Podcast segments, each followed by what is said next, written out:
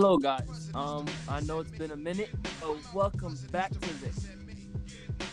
You already know I'm here with the great Anthony. yes, sir, and I myself, Anthony Shakes. um, we're gonna get into it today, and we're gonna be talking about Proverbs today. But um, before we start that, let's get a word of prayer. Um, dear Heavenly Father, thank you for this wonderful day.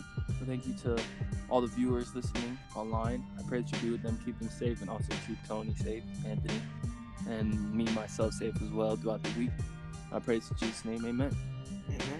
All right, let's get right into it. So, we know that Proverbs is considered the wisdom book. And being that it's the wisdom book, we go to it for a lot of advice. And so basically, in Proverbs, we see a lot of uh, a lot a lot of wisdom, and it's, it's really hard to to read it like it's a story or a normal chapter book. You really have to understand what the book says. So, but so as for me, I'm going to be discussing one of the chapters that is in the book, that is in that specific book in the Bible, and that was Proverbs verse 12. Now, the reason why this chapter stands out to me the most is because this chapter basically gives a synopsis on how we should live life and and and um and what we need to do to keep our wives happy, keep friends happy, to be good, to be true to your friends, but also keep them happy and your wife. What it is to have to be a hard worker and how it pays off, and literally just everyday life. How to keep, even keep your animals, how to keep your animals safe. So that's what my my um main chapter from Proverbs was, and a prime example of this this um a prime example of of a verse in this chapter would be uh, Proverbs 12 verse 1 which reads Whoever loves discipline loves knowledge but who but he who hates correction is stupid. Now it's pretty self-explanatory. If you if you accept criticism as a way of as a as a way to let out anger and be mad at the person for for just helping you out then you're basically the bible basically says you're considered stupid but if you take discipline and and improve yourself off of what the person says then you're considered a knowledgeable person that's a prime example of a lot of different um, verses in that chapter that just talks about how to live life as a human. So yeah. Yeah.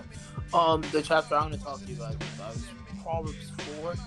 I like Proverbs four because it's divided into, I would say, it's divided into three major parts. The first part talks about, uh, the first part talks about um, wisdom in general on why it's important for us to have wisdom and try to do our best to acknowledge wisdom, to um to attain wisdom. The 2nd Mhm. chapter is explaining um why you should do your best to stay on the righteous path and not the evil path, and why the righteous path is the better path, and how you'll stumble if you end up in the evil path.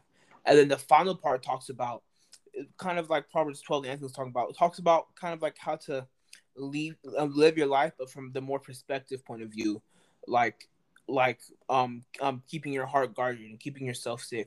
My favorite verses in the, in the chapter is found in the later part. It's Proverbs 4:25 that says, "Let your eyes look straight ahead, fix your gaze directly before you."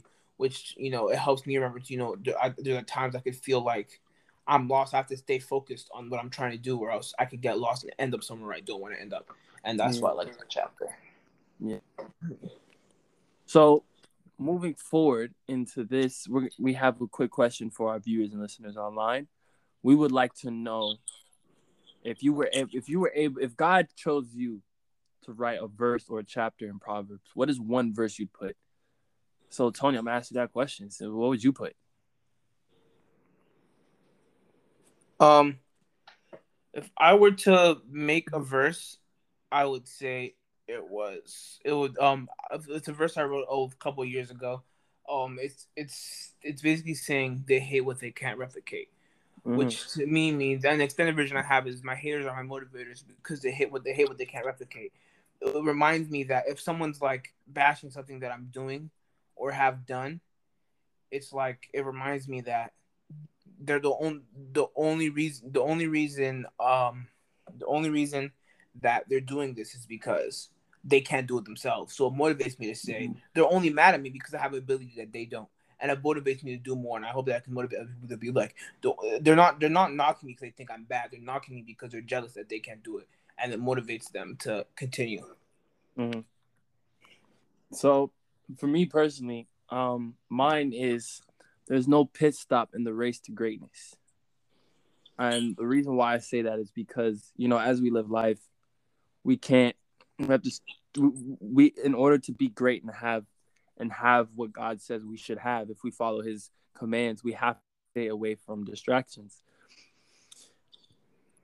And a, there's there's a lot of distractions in this world and they're really hard to get over. not saying that you have to be perfect, but you have to tr- ask God to refrain from doing certain things that will draw you away from what he has planned for you in your life. So yeah. well, thank you for listening to the podcast, guys. Um, I hope you enjoyed this today's episode. Um, yes, sir. And tune in soon. Be coming with more episodes soon. And remember to um um keep trying to attain wisdom and read Proverbs to know how to live your life correctly. Amen. Amen.